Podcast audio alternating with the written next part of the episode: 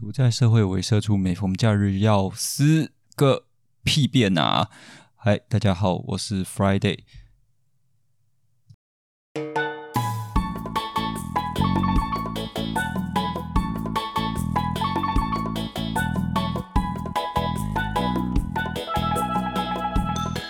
现在时间是二零二一年十二月十七日的晚上十一点半，等等录完就要去躺躺睡啦。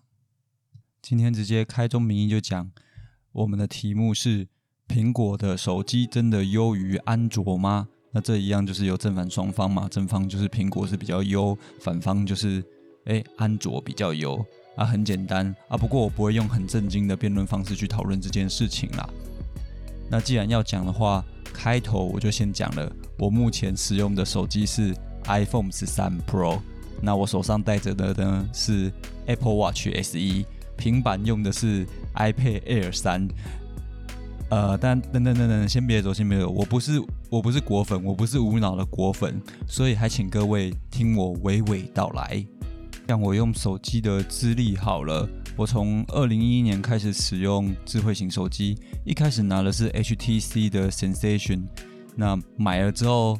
过了两个月，HTC 很靠背的，他们出 Sensation 叉一，那这个差异呢，它会多送你一副 Beats 的耳机啊。自从那个时候开始，我就觉得 HTC 这个公司实在是不行啊。刚换新的手机，它马上就出了一支新的，价格差不多，而且还送你一副名牌耳机。诶，这个相对的剥夺感非常的强啊。所以作为消费者的我，我觉得非常的不爽，因此我就变成 HTC 黑啊。果然。啊，十十年后的现在，HTC 的手机部门确实是有点居啊。后来我就换 LG G Pro Two，那这个是当时 PTT 版上的一个神机啊。G Pro Two 真的是有够好用，我用了三年之后，它还是蛮好用的。后来我给我妈用，啊，我妈也用了好几年。有一天不小心掉到马桶里面，碰到了水，啊，它其实还是可以开机，只是荧幕有一点坏掉，所以后来这台就丢掉了。接着我又换了下一只手机，那因为 LG 呃 G Pro Two 真的太好用了，所以我下一只还是选择 LG 的 V 二十。那 V 二十这只手机我用的也是非常的满意，而且实实际上它到现在也都还是我的备用机。V 二十用着用着，呃，因为它还是会有一点点可能一些新的手机游戏出来了，那它效能跟不上，所以就必须要去提升我的手机装备嘛。这个时候就想说换个口味，哎，改用 iPhone X S。可是我一换之后，用不到一年就受不了了，所以之后呢，马上又改换了 ASUS 的 ROG Two，也就是 ASUS 安卓的这个电竞手机，使用了大约两年吧。其实使用的过程中，算是很满意的，但是陆陆续续开始有一些小毛病，什么音量键呐，然后什么会自己重新开机啊，然后这种小问题都修不好，所以真的无可奈何。今年我换了 iPhone 十三 Pro，我对于手机啊，我基本上呃算是略懂略懂啦。那这个略懂的程度，大概就是我今天如果走进一家手机的那个通信行，我是完全不会被店员的话术影响的，甚至有时候啊。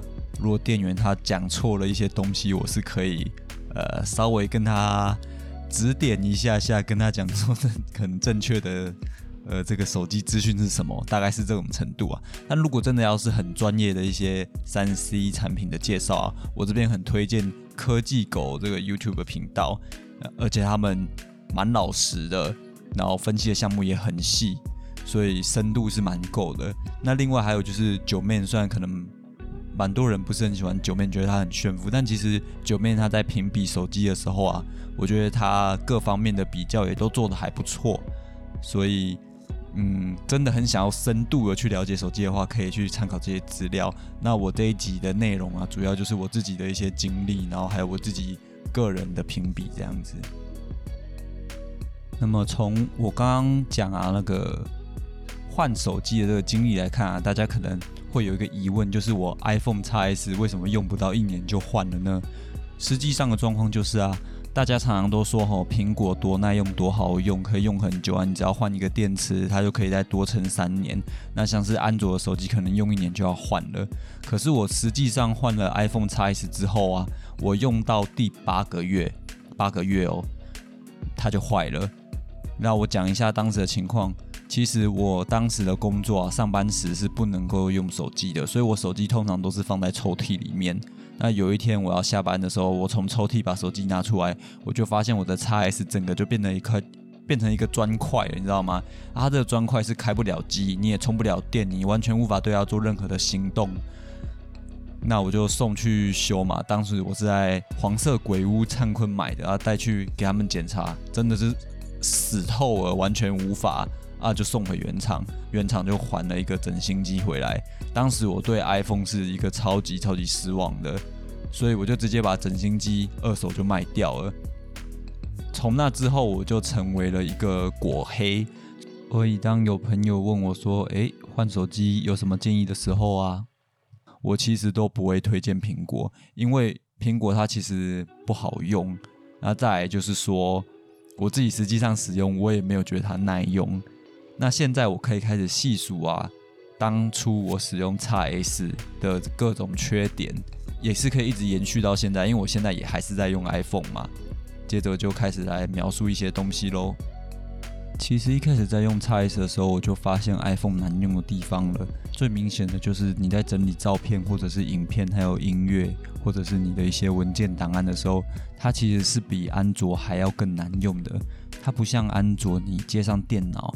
它的资料夹可以分得很好，它整理起来很迅速，所以安卓跟呃 PC 的这种相容性是比较好的。如果你今天用的是 iPhone 的话，反而如果你今天要连接 PC 的话，你还要去用一个叫 iTunes 的这个软体，那这个软体其实也是不好用。说实话，那果粉这时可能就会说：哎，你要用 iPhone，你就要搭配 Mac，感受苹果的这个生态系。啊，关于这件事情，我不予置评啦，因为我我会觉得说，你一个产品难用就是难用，你一定要逼你去用它的这个生态系，一整套都要用它的，你才会感觉使用起来是舒服的。那这样子的一个这个 feel 让我不是很喜欢啦。另外啊，在我刚换 x S 那个年代，那其实 Face ID 刚出不久，因为它的上一代是 iPhone X 嘛，那个时候就有呃第一次出现 Face ID，其实是让我很感兴趣的。当时的手机大多数都是有个接触式的指纹解锁的一个按钮，它这个按钮很可能是开关键啊，或者是 Home 键，那你的手指放在上面，你它会侦测你的指纹。这个在 iPhone 上面好像叫做 Touch ID 吧？那这个指纹解锁其实靠背好用的。不过，因为当时哦，就会觉得说，哎，Face ID 是一个新的技术啊啊，好像安全性会更高，所以呢，当时我很感兴趣，就买了 iPhone X S。结果发现，干 Face ID 其实超烂的，它很多时候解锁都解不开，所以有时候，嗯，甚至可以说啊，我觉得有超过一半的几率，我最后都还是得按密码去解锁。靠背的是。Apple 不像安卓，因为安卓的解锁方法可能有很多，你可以用画图的哦。但 Apple 你就是只能按密码，那边每天要解锁手机几次，你就要敲那个密码啊，敲多好几下，这非常不方便啊。所以如果说你要我 iPhone 用 Face ID，我还宁可回去用 Touch ID。尤其是现在疫情的时候啊，大家都嘛戴口罩，Face ID 这东西啊根本就毫无作用。就以我现在手上的 iPhone 十三 Pro 来讲好了，它的 Face ID 也依旧是如此啊，所以根本就不需要 Face ID，我就按密码就好啦 Face ID 没有用。啊，这时可能就会有果粉跳出来说：“哎呦，不对不对不对，苹果其实是有诚意要解决这个问题的啊！你可以搭配 Apple Watch 啊，Apple Watch 它呃，它会协助你哦，当你的手机侦测到你戴着口罩的时候。”啊，同时你又带着 Apple Watch，哎，他们就会有个联动啊，它就会自动帮你解锁，这样子戴口罩问题就解决啦。嗯，解决？啊，这不是脱裤子放屁吗？这个我确定哦，苹果一定有这个能力，它可以解决戴口罩然后 Face ID 解锁的问题，它绝对有能力。但它偏偏就是要故意给你绑定，要你搭配 Apple Watch，这个感觉让人很不爽，就像是你买了房子。但是呢，建商他不给你你房间门的钥匙，他叫你要额外买一个梯子，然后从窗户爬进你的客厅，就是就就就多这一个步骤，或者是说哈，再举个例，就好像是你今天你买了一个马桶，那那马桶它上面没有马桶盖，你要用的话呢，你就是直接屁股坐在冰冷冷的那个马桶的那个陶瓷上面。你如果想要舒服的体验，哎，可以呀，花钱买马桶盖嘛。啊，你马桶盖花钱下去之后，你就可以享受一般人正常的拉屎的体验。这样子的说法，难道不觉得过分吗？现在各大安卓的厂牌啊，早就已经有呃，荧幕下的指纹辨识，压一下马上解锁，又快又准确。如果说啦，你苹果不想跟大家一样都用屏幕下指纹的这个辨识，我觉得也 OK 嘛。你有 Touch ID 的技术啊，你就你就继续用 Touch ID，这也很好啊。更何况今年的 iPad mini 六，它就是可以指纹解锁的哦。那它也是使用 Touch ID，这就代表说你苹果确实可以做这件事情，而且你也有可以做这件事情的这个相关的零件，但你偏偏就是不把这个功能放给 iPhone 去用。那既然已经说到 iPad mini 六啊，你们知道 iPad 啊？它现在已经都转 Type C 接头了吗？Type C 接头啊是世界的趋势，但是 iPhone 就是坚持用 Lightning 的接头。OK OK 哈，Apple 你要坚持你自己的特规是 OK 的，但问题是 Lightning 它又没有比 Type C 好，你比较好就算了，但你是比人家差的一个东西。而且苹果发表会上啊，针对 iPad mini 六。哦，他还有特别去提到 Type C 接头是这个卖点之一。那这边就问你一个逻辑的问题嘛？如果你发表会上面你觉得说有 Type C 接头是一个卖点，那你干嘛不把这个卖点也加到 iPhone 上面？这这不是就反过来反向证明说没有 Type C 就是一个缺点的吗？那就代表说你的 iPhone 这项产品是有缺点的吗？那现在既然说到跟接头有相关的，就还有一个直接相关的东西叫做快速充电快充。即使啊 iPhone 现在到了呃十三 Pro 或者十三 Pro Max，它的充电速度啊依然远远的比不上蛮多安卓的手机的。iPhone 它嗯，它我我甚至觉得他们可能不了解所谓的快充啊，都已经二零二一年了还没有快充。你或许会说，哎，iPhone 十三 Pro Max 可以支援二十七瓦的充电啊，哎，可是老实讲，像三星啊、OPPO 或者华为、小米这些手机啊，啊，华为当然不是安卓啊，不过没关系，反正大多数安卓的厂商，他们早就可以做到四十瓦、六十瓦、七十五瓦，甚至更高更快的那个充电速度了。iPhone 现在最多最多还要 Pro Max 才能支援到二十七瓦，这不是整个就是 low 掉了吗？嗯，再来，马达马达还没有完，还没有完。以前在用 x S 的时候啊，那个时候 iPhone 有一个什么神经病的网络限制，让我超级不爽的。就是如果你要下载比较大的档案、比较大 APP 的时候，它会要求你一定要使用 WiFi 去下载。印象中好像好像是超过两百五十 MB 吧，反正你只要超过这个量呢。你就不能够用你自己的行动网络，你一定要用 WiFi 网络，它才可以让你下载。它当时的游戏其实随便也要一 G 两 G 这么大的 size 了，我就觉得说干老子有买吃到饱，而且我家根本就没有网络，我一直都是用行动网络吃到饱。我要怎么样载游戏？我根本就载不了游戏。我有些大一点的 app，我根本就载不下来。我到底要怎么用？而现在回想起来，都还是觉得很气。那不过不知道在哪一代开始，或者是哪一次更新开始，这个限制好像已经解除了啦。所以苹果可能还是有一点点在进步的。至少我现在用 iPhone 十三 Pro，我是可以用行动网络去下载好几 G 的东西啊，所以这是一个进步。而另外还有一个我不得不说的东西就是刘海，那刘海真的是他妈的丑。呃，你各位果粉不要再企图狡辩了。如果啊，刘海真的是好东西的话，那么为什么今年最新的 iPhone 十三，库克还要特别强调说他们把刘海缩小百分之二十？嗯，我记得他是有强调是百分之二十啊。啊，如果说你觉得刘海这东西好，那你干嘛要把它缩小？你今天你觉得你把刘海缩小会变成是一个卖点的话，就是又是一个很简单的逻辑问题嘛。啊，就是因为它很难看，你才会希望把它缩小，把它当做卖点啊。目前的安卓手机很多都是呃，可能是挖孔，或者是用一些伸缩式的，有有各种方法。但无论如何啊，我觉得刘海应该都是最丑的表现形式之一。然后啊，在 App 的应用上面也蛮明显的，虽然我觉得讲这个稍微有一点点无趣啊，就没那么重要，但是小缺点就是很多的 App 在安卓上面是可以免费使用的，可是啊，在 Apple 上面的 Store 它是必须要付费购买的。呃，这个我一时之间想不到例子，但是这样子的状况其实有遇到过蛮多次的，所以这里就顺便提一下有这件事情。啊，再来还有一个问题，突然想到就是键盘。我刚刚讲过，我用过 HTC，用过 LG，用过 ASUS，用过 iPhone，哦，用过很多手机。这些手机啊，前面几只安卓手机，我觉得他们的原生键盘，就他们内建的，打起来都还蛮好用的。但是 iPhone 的键盘，我不知道是是因为它的分布的关系，还是怎么样，iPhone 的键盘是超级难打的，它很容易误触。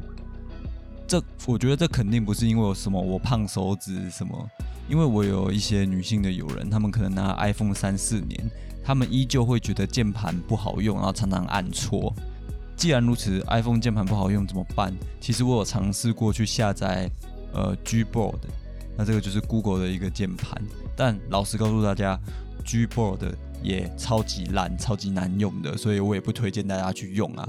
据说在更早期一点呢，有。呃，在 Gboard 之前，其实有一个 Google 注音输入法，听说这个就很好用。可是这个就必须是安卓的手机，然后你用 APK 的方式去去装这个 App，所以啊，这个也没有办法套用在 iPhone 上面。还有一个问题，突然想到的，就是刚刚有提到 WiFi 的部分嘛？iPhone 的 WiFi 真的很奇怪，你他妈 iPhone 为什么坚持 WiFi 一定要开？我一直把它的 WiFi 关掉，一直关，一直关，一直关。可是每次它隔一阵子，它会自动把 WiFi 打开。它到底是要搜寻什么讯号？我上网查了一些方法，到底有没有办法可以把呃 iPhone 的 WiFi 完全的关闭？但我目前还是不知道要怎么做，就是找不到方法。就如果有听众知道怎么做的话，请留言告诉我，我不然我抖内你好了。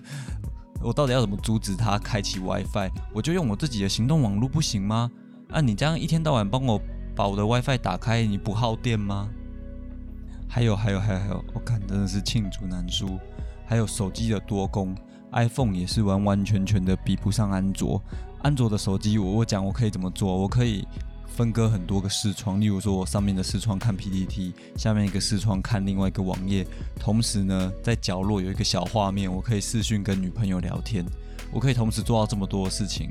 那 iPhone 的手机就是没有办法做成这样子的多功，它没有办法去切割这样的页面去执行很多的工作。那听到这边啊，可能听众会觉得说，哎，这个 Friday 嘴巴上说不要，而身体却是很诚实的买 iPhone。假装好像很唾弃苹果啊，最后还不是老老实实拿出钱买了 iPhone 十三 Pro 啊，真的是傲娇啊！但话不是这样子说的哈，重点是今年的安卓里东出了两个叛徒，首先就是高通的 S 八八八晶片，因为我手机基本上我都是会买当年的旗舰机，旗舰机通常就是会搭配当年比较新的一个呃 CPU 的晶片。那在今年的话就是 S 八八八，可是他妈的这个晶片有过热的问题啊，是每一只手机套上这个晶片都会发烫，手机发烫之后呢，它整个效能都会降低，所以啊，这个八八八又被称为是喷火龙。那什么时候高通的晶片也曾经被称为喷火龙呢？那就是在早期安卓，大概可能二零一五年左右那个时候，那个时候的高通有 S 八一零，当时也被称为喷火龙。那在这里我讲一个故事哦，那这个故事的时间点就是刚刚所提的二零一五年左右。我觉得这个跟为什么大家会认为安卓的手机很难用，对安卓手机观感差有很大的程度，都跟呃都跟这一颗 S 八一零哦那个年代的事情有关。因为 S 八一零这颗核心非常的烫，那你只要一烫的话，你效能就会差，你可能会卡顿，你甚至会热档、会宕机，你相机可能打开来拍没几下就会累格，这问题非常的多。所以我觉得很多问题都是来自于当年这颗 S 八一零的这个核心，因为这个核心啊，导致了大家觉得说安卓就是比较差。所以我又再去反过来看了一下，在二零一四年到二零一六年之间，这个时候苹果他们出了什么手机？哎呀，苹果在那几年出了大名鼎鼎的 iPhone 六、iPhone 六 Plus。iPhone 六 S 跟 iPhone 六 S Plus 这几台都是神机来着的，这这这些真的是很耐操耐用，相信很多的可能自称是果粉的人哦，他们到现在都还在拿着 iPhone 六 S 或 Plus，他们甚至觉得哦，这个六 S 啊，你只要换个电池可以再用三年，那这种顺畅的体验呢，比起当年的那个安卓啊。很多人可能就是在这个时候对安卓感到失望，然后从此进入了苹果的怀抱。结果今年高通又出了一个喷火龙 S 八八八啊，又直接毁了二零二一年整个年度的安卓旗舰机。所以知道了这个消息之后啊，我就把我最后的希望放在 Google Pixel 六上面。那对手机不太了解的听众呢，就请容我介绍一下。今年的 Google Pixel 六啊，他们是号称有自己的核心 Tensor，所以呢，他们不是用 S 八八八。那虽然说效能可能比不上 S 八八八，但是至少 Pixel 是有 Google 他们本家的一个调教啊，有有专门的 AI，所以我其实是很期待的。在 Pixel 六发布不久后啊，我就跑去台湾大哥大的门市，然后去摸这个实实体的时机，哎，就干靠背嘞。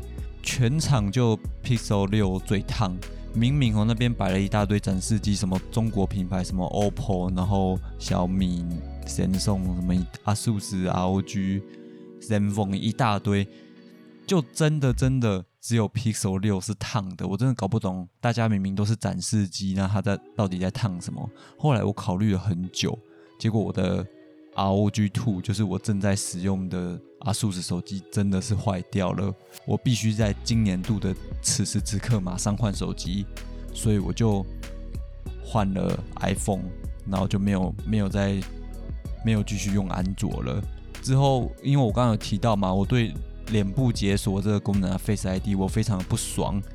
那为了要能够顺利的解锁脸部，所以我还特地买了一只 Apple Watch SE 啊，又花多花了我九千多块，靠背嘞啊！不过一个月后，现在网络上呃 YouTube 上面其实有很多 Google Pixel 六的呃各种的一些评测啊，我发现这只这只手机啊，它的相机是真的够强的，可是它 CPU 是确实有发烫的问题，这是急需要改善。那它的效能。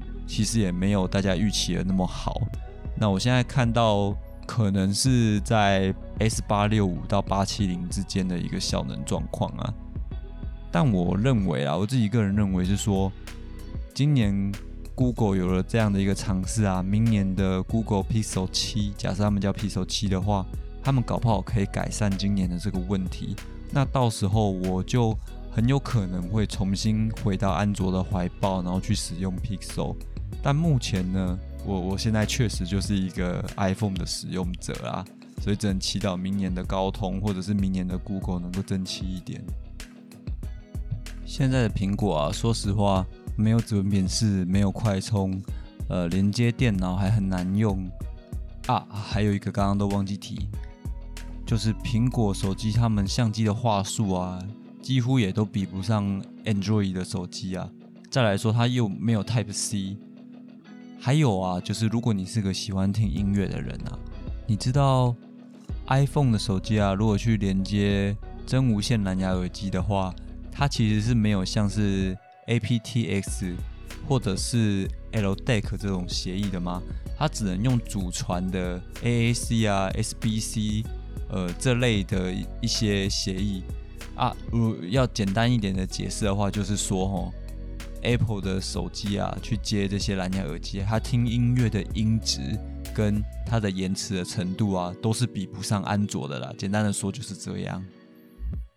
那目前苹果唯一我觉得啊完全不可置疑的就是它的 CPU 真的是有够强，有够快，这个能力确实远远的吊打呃安卓这边的高通或者是联发科。但大家其实要留意的一点就是。iPhone 它的散热做的其实不是很好，所以啊，即使你的 CPU 再怎么强哦，你只要用了一段时间之后，你的 iPhone 还是会发烫，那这这算是一个小毛病啦。但问题就是，即使刚刚我已经提出了这么多我觉得不满意的地方，实际上 iPhone 实际上 Apple 产品它就是卖的很好，大家都很有信仰，又或者是说大家真的早期。对安卓哦，这个发烫啊，或者是不耐用的这个印象太深刻了，又或者是说哈，大家 Apple 的这个系统已经用太久了，已经无法脱离了，没有办法把 Apple 的东西都无痛的转移到 Android 上面。那基于这些理由啊，所以即使哈 Apple 哈每年出的 iPhone 都是挤牙膏，要升级一些可能不是那么有所谓，就是比较一些。无谓的东西啊，小小的升级，大家都还是会买单，所以只能祈求说，呃，Android 阵营啊，可以搬出一些超级猛的杀手锏啊，稍微去挫挫苹果的锐气喽。然后啊，这边，我要说，虽然我不是很喜欢 iPhone 上面的一些东西哦，但是 Apple 的 iPad，我觉得平板，还有啊 Apple Watch，他们是真的就做的不错。我非常的喜欢，所以说，呃，也不要因为品牌，呃，就去否定否定他们所有的产品啦。就是他可能有其中一支产品，我觉得做的不是那么好，但是他其他的产品还是很优良的。我们就就事论事这样子。本集的节目啊，到底算是事实性的命题还是价值性的命题呢？这个就取决于啊，你今天看的是事实上它的硬体规格的表现呢，还是说呢，你对一个品牌的信仰啊？如果你是考虑对品牌的信仰而觉得苹果比较好的话呢，那这就是一个价值性的命题。那如果你是考虑实际上它硬体上的表现的话，我觉得这就是一个事实性的命题，因为我可以举出实际上的数据资料来佐证我的东西啊。那本集的节目内容就到此喽。我是 Friday，作为一个国黑的我啊，在今天吐槽开喷完之后啊，我要回去躺在我的床上，继续划我的 iPhone 十三 Pro 喽，就很 Pro 啊，拜拜。